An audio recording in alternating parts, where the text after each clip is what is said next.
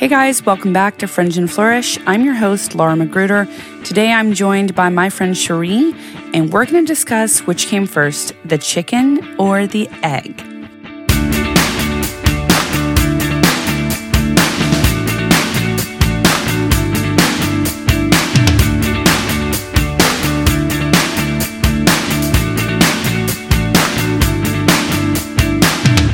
So welcome, Cherie. How are you today? Thank you. Thank you so much for having me. So you are a certified home stager, and you are the owner of First Impression Home Staging here in the Triangle area. So talk to me a little bit about how you got started in home staging and, you know, how you got certified. Well, it's funny because I didn't actually know until a few years ago that home staging was a thing. And it was when I was making my transfer down from Maryland to North Carolina that I discovered it. My agent actually tells me, she says, hey, would you mind if I hired a home stager? I'm paying for it. It'd really help you out. And I just looked at her and I said, sure, knock yourself out. But what the heck is a home stager? So it was kind of funny. Like it's a relatively new industry, right? And since people usually move on average once every 7 years, most people had never heard of it. So when the home stager ended up coming, I was like, wow, I think I kind of do this. And so it was funny. As she was there at the house, she would get to the rooms that I had already quote unquote staged. And afterwards we had a conversation and she says, yeah, you need to do this. Like, you know what you're doing. This is awesome. So here I am today. It's so fun. Yeah, it's pretty cool. So how did I get certified? I actually talked to that home stager about 6 months later, and I said, hey, you mentioned that I should do this, and since I'm not in your area, would you mind helping me out? And she says, I'll call you in 2 minutes. And she calls me and told me where I should get my training. There's a handful of opportunities all over the states, all over internationally, actually. But she recommended one in particular, Staging Studio, which is where I got my certification from. Will you describe for me a little bit about what home staging is and why it's so important? Sure. Well, home staging is a marketing tool. It's a marketing tool that realtors use to get their listing sold for top dollar and get it sold fast. So what do we do as home stagers? We're going in and evaluating the home for its sellability, for lack of a better word. We're taking a look at paint colors, flooring, any updates that are needed, all the things. I always say that I'm checking out the house from top to bottom, from the front curb to the back fence. So we're taking everything into consideration. So we will do comprehensive consultations where I'm talking to the homeowners about all of those things. I am talking to them about where to put their furniture, art, and accessories. I am giving them my best recommendations for paint colors, for new flooring, maybe for carpet colors, all of the things. Of course, if the homeowners have moved out, that's where we bring in our vacant home staging. And we have a warehouse of furniture, art, and accessories that are perfect for staging any home for a successful sale. I love that. And it wasn't until you started doing this that I think I understood why staging is so important. And as Tom and I are kind of working through the process of, hopefully selling our house in the next year, I'm sitting here thinking, oh my gosh, we can't do this without Cherie coming in and staging the house because we're going to be one of those vacant homes. But I don't think I could sell without hiring a stager at this point because it really, for me, it's like when I see a home, I need to be able to envision my furniture and my life in it. And I think that's what people want to see. Right. They want to see a home staged to perfection so that they can envision their life in it, especially if it's a vacant home. Right. You know? I mean, I don't know about you, but we used to go into model homes a lot just to kind of dream, right? Oh, yeah. And you know what that's like. You walk in, you're like, oh my gosh, life is going to be so peaceful and serene living here. Like, we need to buy this house. We got to do everything we can to buy this house. That house is staged. That house provoked an emotion out of you. That's what we do. We get emotion out of the buyers that leads to offers. Which is awesome. So you have a bunch of realtors that you work with as well. Right. I love it. And so you recently expanded your warehouse. I did. And you hired an employee. Amazing employees at that. Yes, which I love. So let's talk a little bit about what came first, the chicken or the egg. And, you know, people have asked me this in terms of like the salon, like, you know, which came first, the idea of the salon or so on and so forth. So tell me, like, which came first for you? Wow. What came first? Well, it was starting small. We started with a small warehouse. I had about 600 square feet of it. And I thought, this'll last me a couple of years. That was a year ago. It didn't last me very long because 6 months later, I had to add about 800 square feet. Which is crazy. About 6 months after that, I realized this isn't going to last me either. We were literally, as we were prepping for some jobs, climbing over furniture to grasp at pillows. That's just not very, that's not very efficient. So we were on the hunt. And in September, we found a place. And it was going to, like, I want to say, because we still have some, we have about 2,800 square feet now. That's bigger than our house. So, yeah, it's... that's like double our house. Yeah, and, you know, with staff that's helping me get these warehouses organized, we can be so much more efficient now. Of course, it's an investment, right? It's an investment in the warehouse because now, yes, we've tripled our space, but we've also tripled our rent too. Right. And we've gotten beyond the point of me being able to manage that warehouse. In the past, when I just had that, 14, I don't even know, I can't do math, like 1,200 square feet, I guess it was total before, I was managing it myself. So I was in the warehouse after hours. I was in the warehouse on weekends. I was working myself like crazy, 16, 18 hours a day, oftentimes, while still trying to serve my clients because that's what I could afford to do, right? Well, once I found that bigger space, I was like, there's no way I can keep up. I am not going to have enough time to get all of this organized because I don't have enough money. It was a struggle because I felt like here, I don't have enough money coming in to pay for people to do the things, but I can't do the things by myself and make any money to pay anyways. So I sat there like, what comes first, the chicken or the egg? And I finally had to suck it up and say, you know what? It's time to hire people. I'm making an investment in the company. Yes, this is coming out of my personal funds. I was fortunate enough that I had it, right? Not everybody does, and I get that. But I had to take advantage of the fact that I had some funds to use to pay for the people, to get the work done so that I could, well, number one, maybe like get some sleep at nighttime, maybe have some weekends off. Who needs those? Actually, right?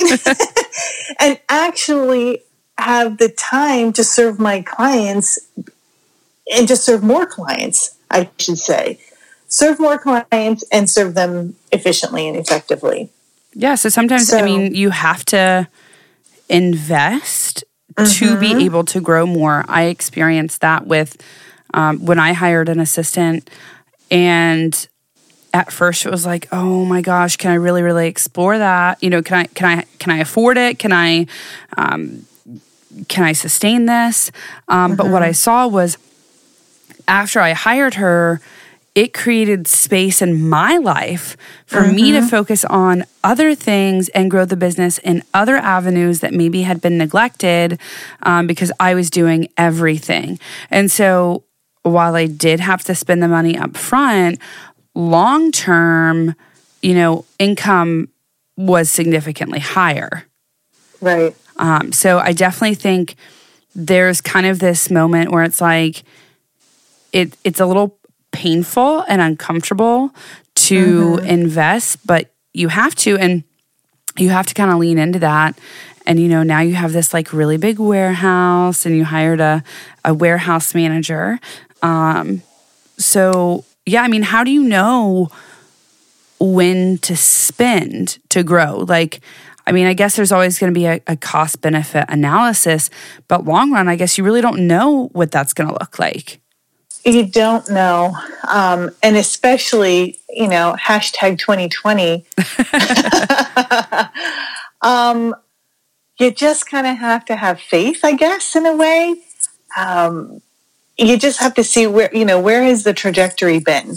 Even in this crazy year, 2020, we started off the beginning of the year already having done better than we did in 2019, which was good. And like from February to March, even the first 10 days of March, I had already doubled what we had done in February. Wow. And then the pandemic hit and all things came to a screeching halt. And just like everybody else, I was a little scared. I was like, I don't know what's going to happen with my business. And April comes and there's barely anything. I had a little bit of business, but not that much. Not enough to sustain, not enough to pay the rent. I was like not really sure what was going to happen. Then May comes around, and about the middle of May, all of a sudden I started getting calls. And it hasn't stopped. So the summer was super busy, which was great. And even into the fall, it's been relatively busy. I wouldn't call it super busy, but definitely busier than last year. So I could tell just from that, I'm like, okay, our name is getting out there. We're becoming more popular. People are learning more and more about home staging, and they're learning about us as a company, and they're trusting us, and we're getting some big clients that love us. So yeah, now's the time. Now's the time to grow. Like, so here we are. We're doing it. I love it. And I think now more than ever, I mean, especially in the Triangle area, the housing market here is absolutely nuts. And with so many people in tech, they're working from home, and maybe people are, you know, selling their homes and buying larger homes, or, you know, whatever they need that suits their family now. People want top dollar for the sale of their home. So they're willing to invest in a stager. And I think, you know, we talk about what came first, the chicken or the egg. And this is probably a conversation that you have with a lot of your clients is like, look, I know it's an expensive upfront cost, but I promise you, you know, the long-term benefits will pay off because you'll be able to get more for your home. But absolutely, I'm sure for some people that's kind of hard to see because it's like, well, what are you really doing for me? And until they get to those offers and get to closing, then they're like, oh yeah, it was totally worth whatever we spent to stage the home. So I definitely think it's a conversation that, you know, you've been having and that your clients are having. And I definitely have the conversations with my clients too. Like, look, you know, getting your hair done, it's an investment, but I promise you doing it professionally long-term will be worth it. Right, and you're not coming back to have it repaired. Yep, exactly. You know, I've got one of the things that I do to help people understand is I share some of the stories, some of our like big-time success stories. I just found out that one of the houses that we staged, it had sold, of course, right away, which I knew it would because when they stage it prior to listing, they sell within 48 hours. Oh, that's incredible. 90% of the time, if not more. But 90% of the time, they're selling within 48 hours. So this particular home, it's in Raleigh. It's not, oh man, I don't remember the specs on the home, but it wasn't a large home, but it was adorable. It was near NC State, maybe 1,500 square feet. That house sold for $53,000 over the list price. Wow. $53,000 simply because it was staged.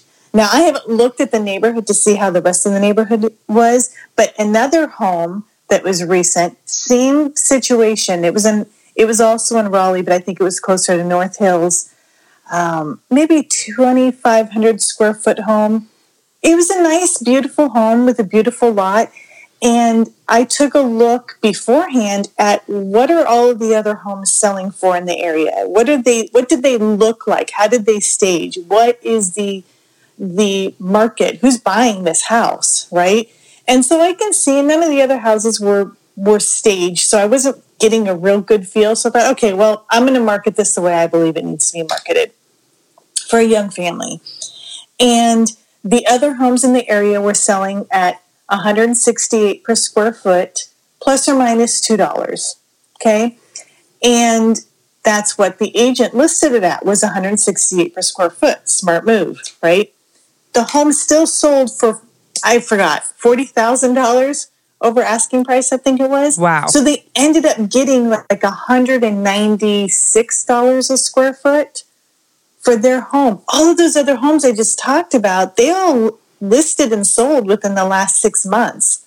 So they're in the same market as this one, and they're at the tail end of the boom here, and they still sold for $40,000 over asking simply because it was staged.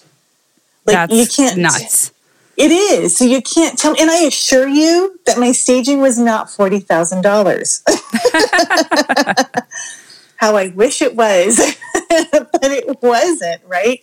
A typical staging job is 0.5% to 1% of the list price. So for a typical home, usually $2,500 to $5,000 is the initial staging investment when we're bringing everything in. And when you look at that compared to, $53,000 or $40,000 over listing, I mean, it's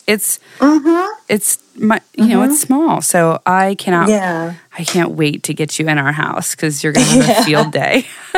Now, full disclaimer, those are not typical results, but it's possible. Typical results, it is possible. We see that it's possible and it's not unheard of, but typical results for 90% of our clients, again, is that they're getting at or above asking price. And those above asking price are usually $5,000 and up.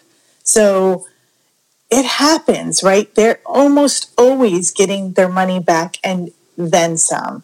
Whereas 90% of the people that turned us down, I watch. I go back at those homes and I look, okay, what did they do? Did they go with another stager? Did they just not stage at all? Did they leave it empty? What happened? 90% of them suffered days on market over 60 and took price reductions. Oof. That hurts, right? So it's not about how much does staging cost. It's about how much is it costing you not to stage.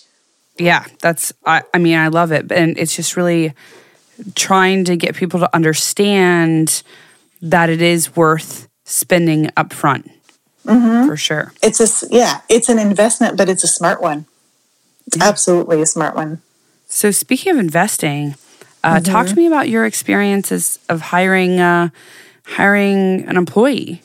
So I know you have someone that you've worked with, an assistant, but right. Tell me about, and you have people that help with, the physical staging and unstaging, and your son does photography. But tell me about hiring your first employee outside of that little family bubble you already had. Well, I was fortunate to have worked with a couple of guys when I would rent a truck to stage, and I'd find a couple of guys.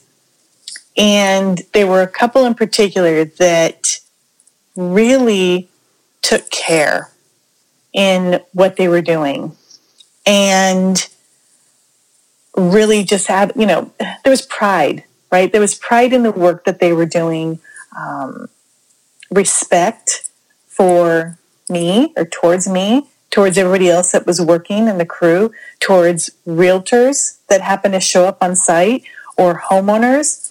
And the pieces kind of fell into place because they both were kind of out of work or not super happy about where they were working. And I said, you know, maybe now's the time. Like, I'm about to get this big warehouse.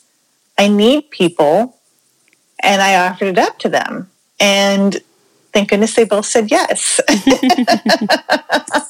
So, you know, it just got the ball rolling. I think everything just fell into place when it was supposed to fall into place. Prior to renting my truck, I was hiring a moving company, which I was fortunate, and they did good work, and they were efficient, and it was great. But the only problem was is it was always somebody different. Right. And I had to kind of explain the process over and over again. So I got to the point where I was feeling like, wow, I'm not even doing the staging. I'm just being the director and pointing my finger at where to put things.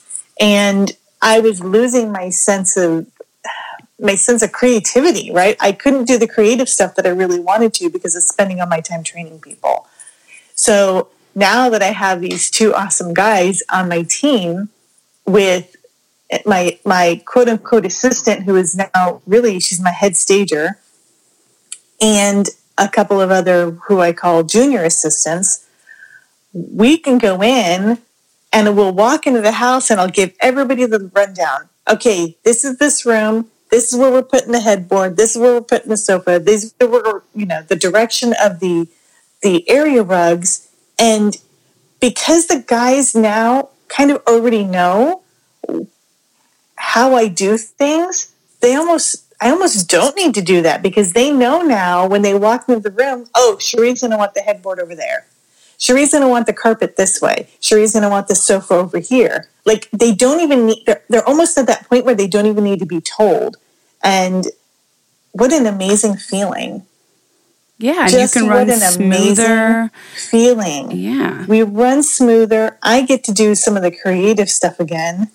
And we're all having fun and everybody's learning. And it's just like, it's a dream come true. I mean, to be honest, it's just a dream come true.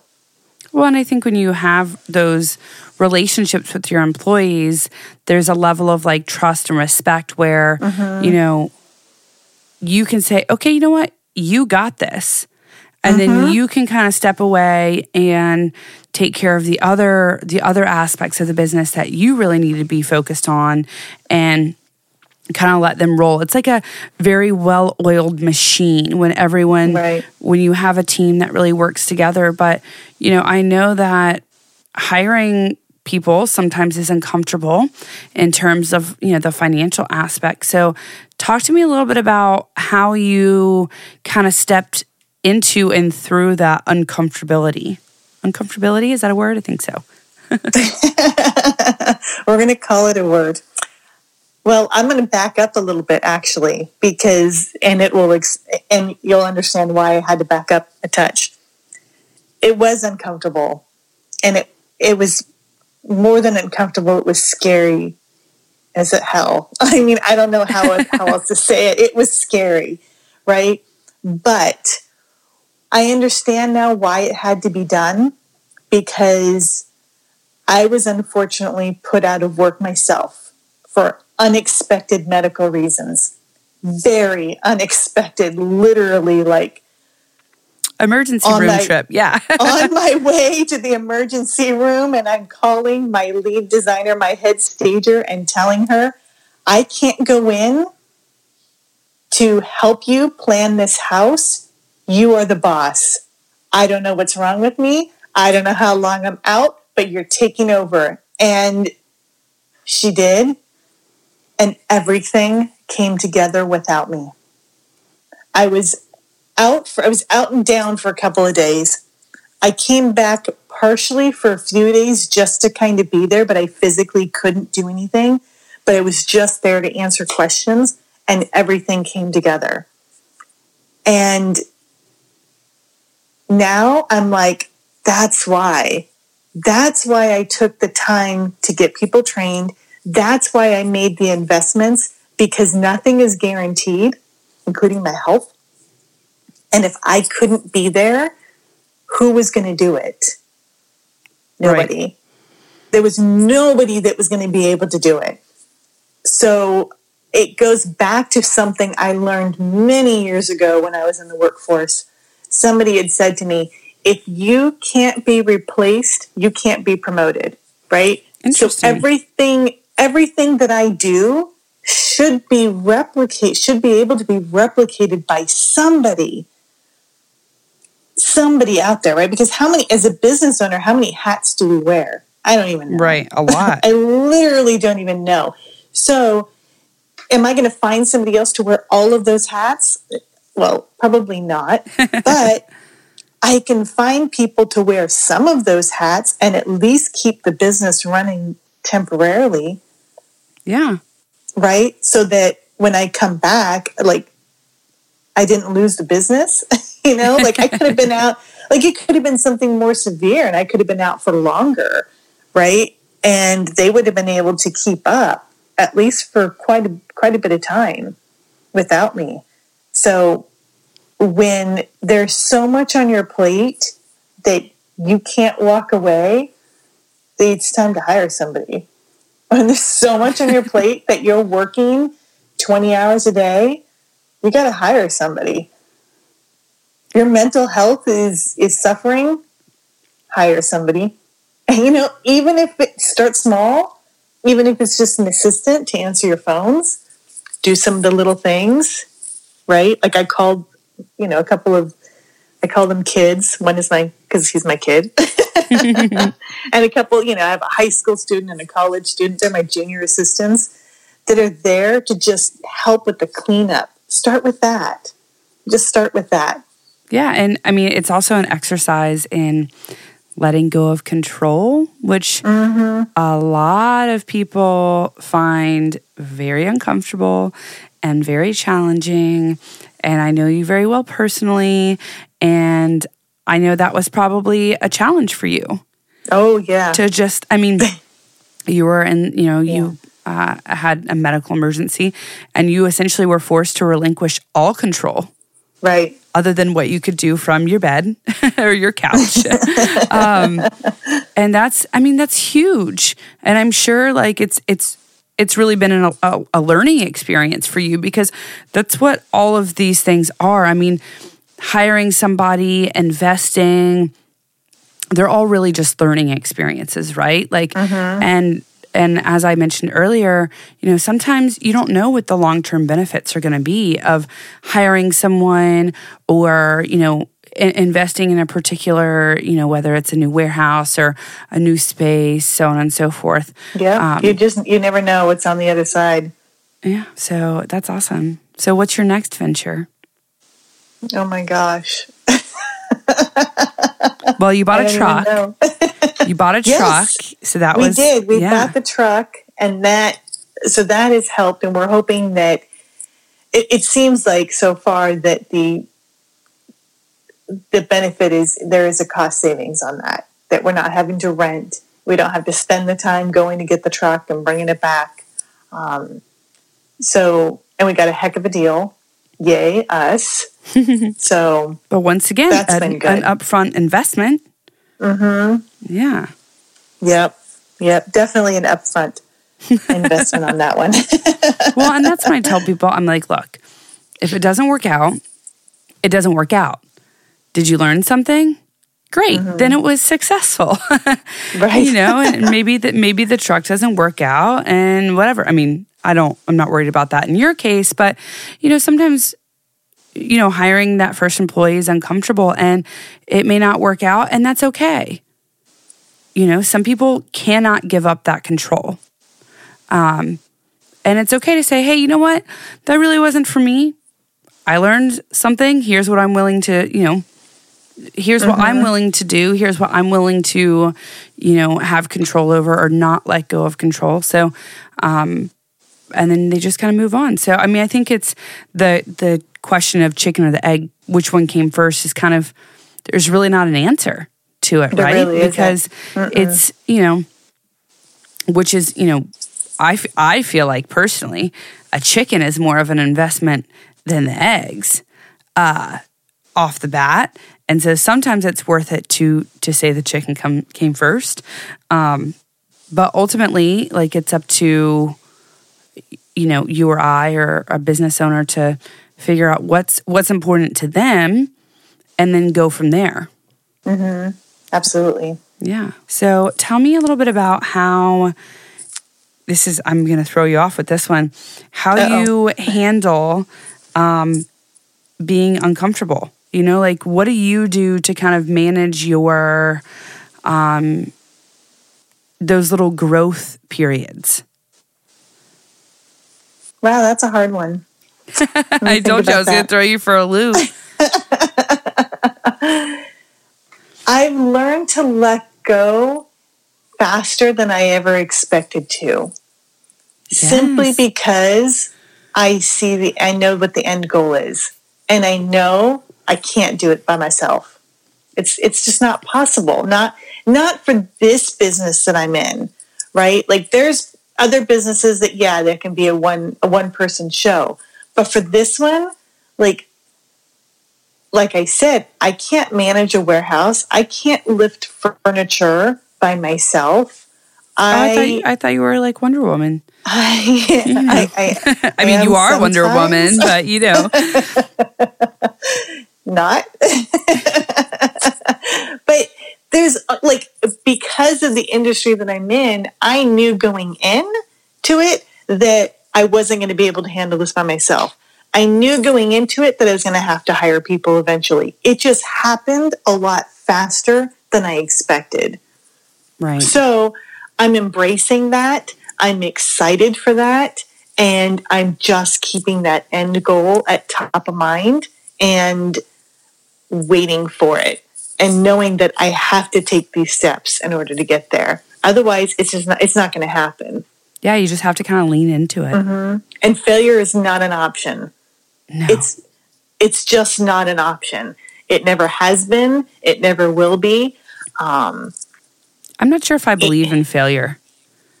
No, because like you said, there's still a learning experience. Yeah. You just learn. Like I've had other business ventures that didn't pan out, but I wouldn't call them failures.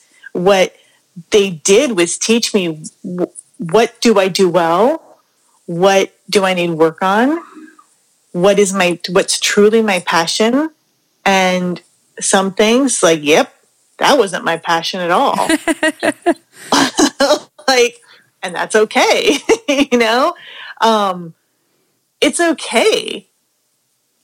It's okay to let go of those things. Find your passion. I'm really, it's funny because I'm a little jealous of my son. He is 16 years old. He's been working with me for a year. So he was 15 when he started. And his hobby before working with me was taking photographs, like nature photography. And so I tell him, I said, dude, why don't you practice doing some real estate photography or, some interior design photography so I can use these things for my social media.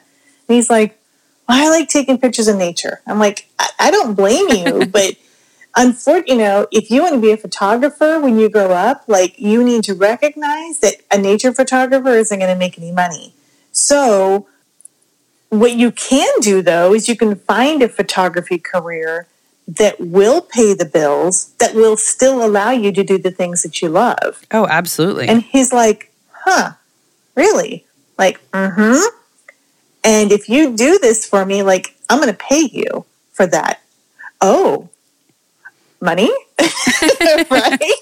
So that has led to him doing such a phenomenal job that I have agents asking me, hey, who does your photography and can they come and do mine? Oh, that is so funny. Here at the age of 15, he was already being hired by real estate agents for his photography. And he's making a buttload of money compared to any other 15-year-old, right? For a couple of hours of work. And he's like, Mom, I can't believe they just paid me for this. And I'm like, yeah, but...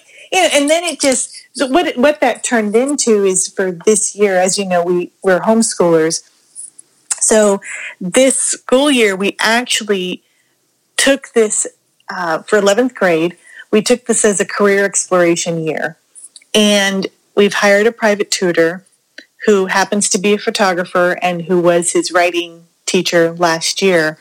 So she's kind of come up with the full curriculum for him. So she incorporates writing and research and photography and starting a business and being an entrepreneur and all the things. And he's having such a fantastic year. I'm jealous. I'm jealous because I wish I could have been offered that kind of an opportunity at age 16. Right. Right? To be able to do something in school that you really, really love that has to do with what he wants to be when he grows up. And he's already been able to start that business. I mean, he is a legitimate business now. He's got the licensing that he already needs. He's got business cards. He's creating a website. He's legitimate. Which I love that, because I wish that more kids had that opportunity. And I think that experience that he's getting now, it's remarkable. I mean, it's so rare. And you and I have talked about this. The schools, it's like high school, vocational high schools that offer those sorts of programs, I think are so valuable to encourage people to, teenagers to explore things other than a traditional college, a traditional career kind of thing. And I feel very fortunate that I went to cosmetology school at 18. And even my fiance Tom will say to me, "You're just so lucky that, you know, you figured out what you love to do really young." And I was like, "Well, I do feel that way sometimes. You know, I do feel very fortunate." And then things like my mom will say, like, "Oh, I just wish I had done this sooner." And so I love that he has that opportunity, because he'll see the value in that so quickly versus people who take, you know, a whole lifetime to figure it out. And some people never do figure it out. So I love that for him. I love that you are the parent that encourages him. And he probably sees it working with your business as well. He's like, "Oh, well, you know, my mom has made this business and is successful." And it's probably encouraging him to go out on his own and figure things out. I sure hope so. Sure hope so, because, I mean, one of the things that it's funny because for many, many years, I was the mom that said, "You have to go to college. You have to go to college to do all the things. You have to go to college to get a good job. You have to go to college. You have to go to college." And by the way, did I mention that you have to go to college? I got to a point, something happened, something clicked in me when we had started homeschooling. Somebody asked me, "Oh, you know, what do your kids want to be when they grow up?" And I'm like, "Oh, crap. I don't know. Let me ask them." So I did. I said, "What do you guys want to be when you grow up?" And they said, "Happy." And I thought, well, shit. They're right. That's all they wanted. They're right. They just want to be happy. And maybe college doesn't make as much sense for them, because here's the deal. I went to college. I was a biology major. I was going to go to pharmacy school. I'm staging homes. I did nothing. I mean, the amount of time that I hear that, where people are like, so many times. "Oh, right? I went to college for this, but that's not what I do." And I'm like, "No, that's totally fine." Yeah. Was it a great experience? Yeah. Did I have fun? Of course I did. Was it worth the money that my parents paid for it? Probably not. That's debatable. Oh my gosh. That is debatable. I could have done other things, but, you know, just like, but, you know, I'm older than you. So at that time, vocational or other alternative education opportunities, for lack of a better word, were not necessarily so well known. It just really wasn't an option. Everybody just went to college, and that's just what we do. And I think we're making a transition, and maybe even with the helps of COVID, I don't know, but it feels like more and more people are saying, "Hey, maybe this isn't for everybody. And maybe it's not, right? Like, and I'm not saying that it's going to college is a bad thing.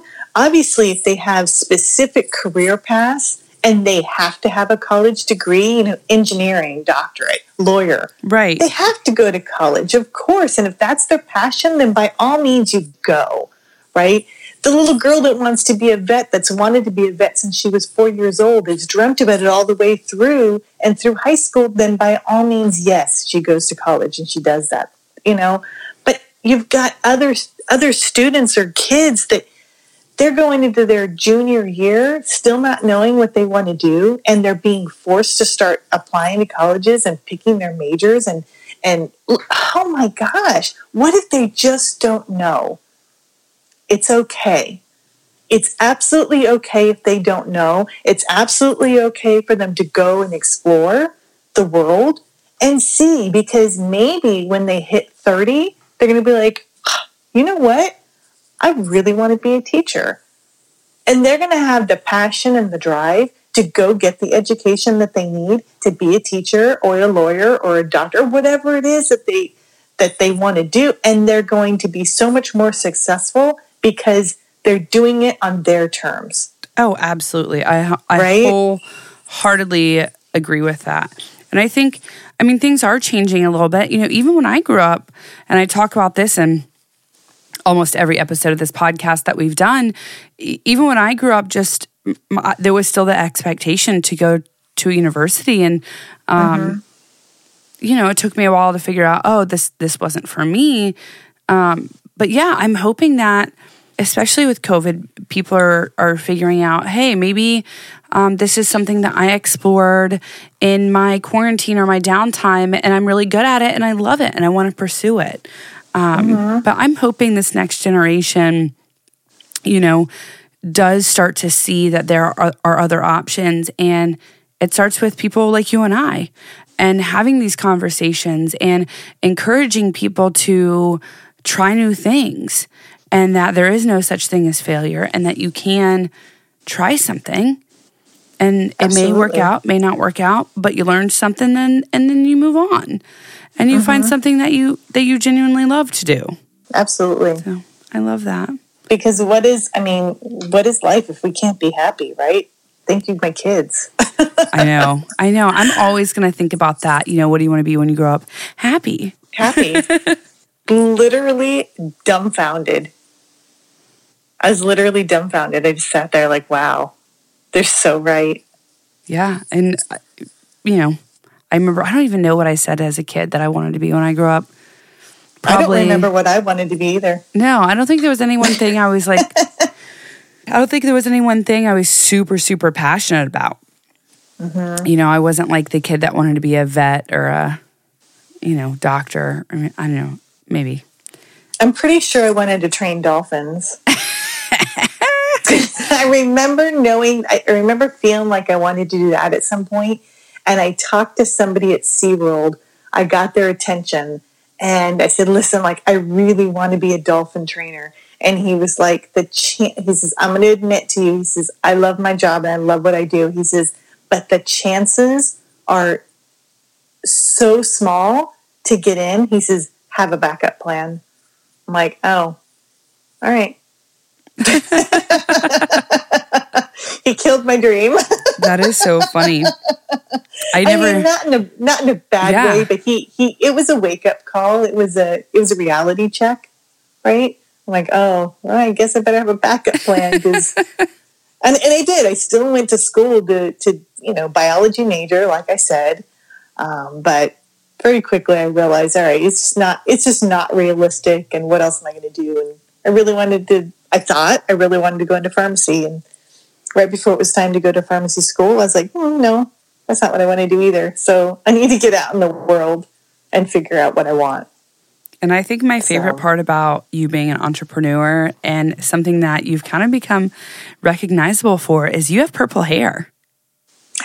Yes, I do. And I love that. I have a fantastic hairstylist. Oh, really? If you need a name. Yeah, I love it. And people recognize you by it. And all these other avenues you couldn't have had purple hair doing. No. And now it's like a part of you. It is totally a part of me. And it's funny that you said that, because when I first started the business, I was talking to a few people and I thought, oh, shoot, like, I might have to lose my purple hair. And they looked at me, they're like, why? Like, well, because, you know, maybe it's not going to be so acceptable. And they're like, of all industries, this is the one that you can be a little wild and you can be a little, you know, a little crazy with the hair. Like, go for it. That can be your brand. That can be part of who you are. And I thought, okay, well, let's give it a try. So I went to this, my grand opening. I did a vendor event, and tons of people were coming through this event. And probably 75% of the people made a comment about my hair color. I love that. Positive comments. And I thought, oh, yeah. I'm going to have purple hair until I'm 103 because I can never not have purple hair ever again. Well, and I love that it starts conversation. Oh, totally does. You know, because people are like, does. You know, nice purple hair. And then you start talking, oh, well, what do you do for a living? And it's a good like networking opportunity, whether you see it that way or not, you know? Right, right. And it's funny because even, you know, I know now a lot of people just in the area through networking, and somebody will mention my name and the other person's like, I'm not sure I know who that is. And my friend would be like, the one with purple hair. Oh, yep, know her. I love that. Love that. Yeah. Well, thank you so much for joining me today.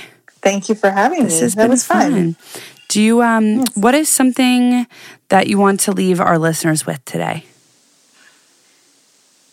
Just do it.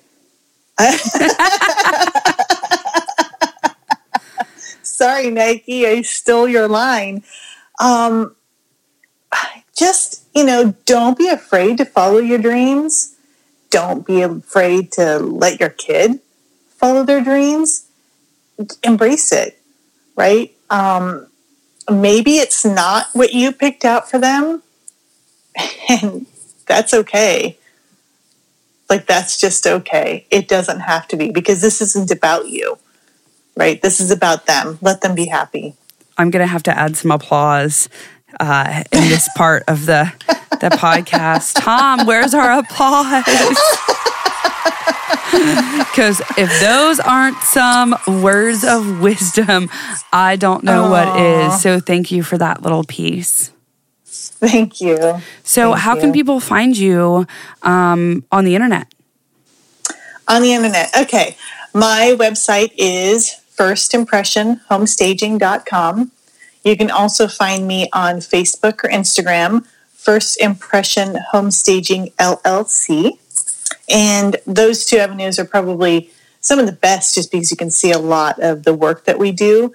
I am currently working on the website, trying to get some more pictures uploaded, but that takes help. So again, hiring out for that, because that's not my expertise by any means. So, but Instagram and Facebook, I can do that. Awesome. So, and you'll see, I wouldn't say all of it, but a lot of the pictures that are posted are from my son. So the pictures that are not great were probably from my phone. Again, funny. Full disclaimer, but the good ones were probably his. That's awesome. I love that you can promote him too. Mm-hmm. Cool. Well, thank you guys for tuning in today. Check us out next Monday. We'll drop a new episode. Make sure you follow us on Spotify, Apple Podcasts, SoundCloud, or wherever you get your podcast. Like, review, share. And as always, you guys have a great week, and we'll see you next Monday.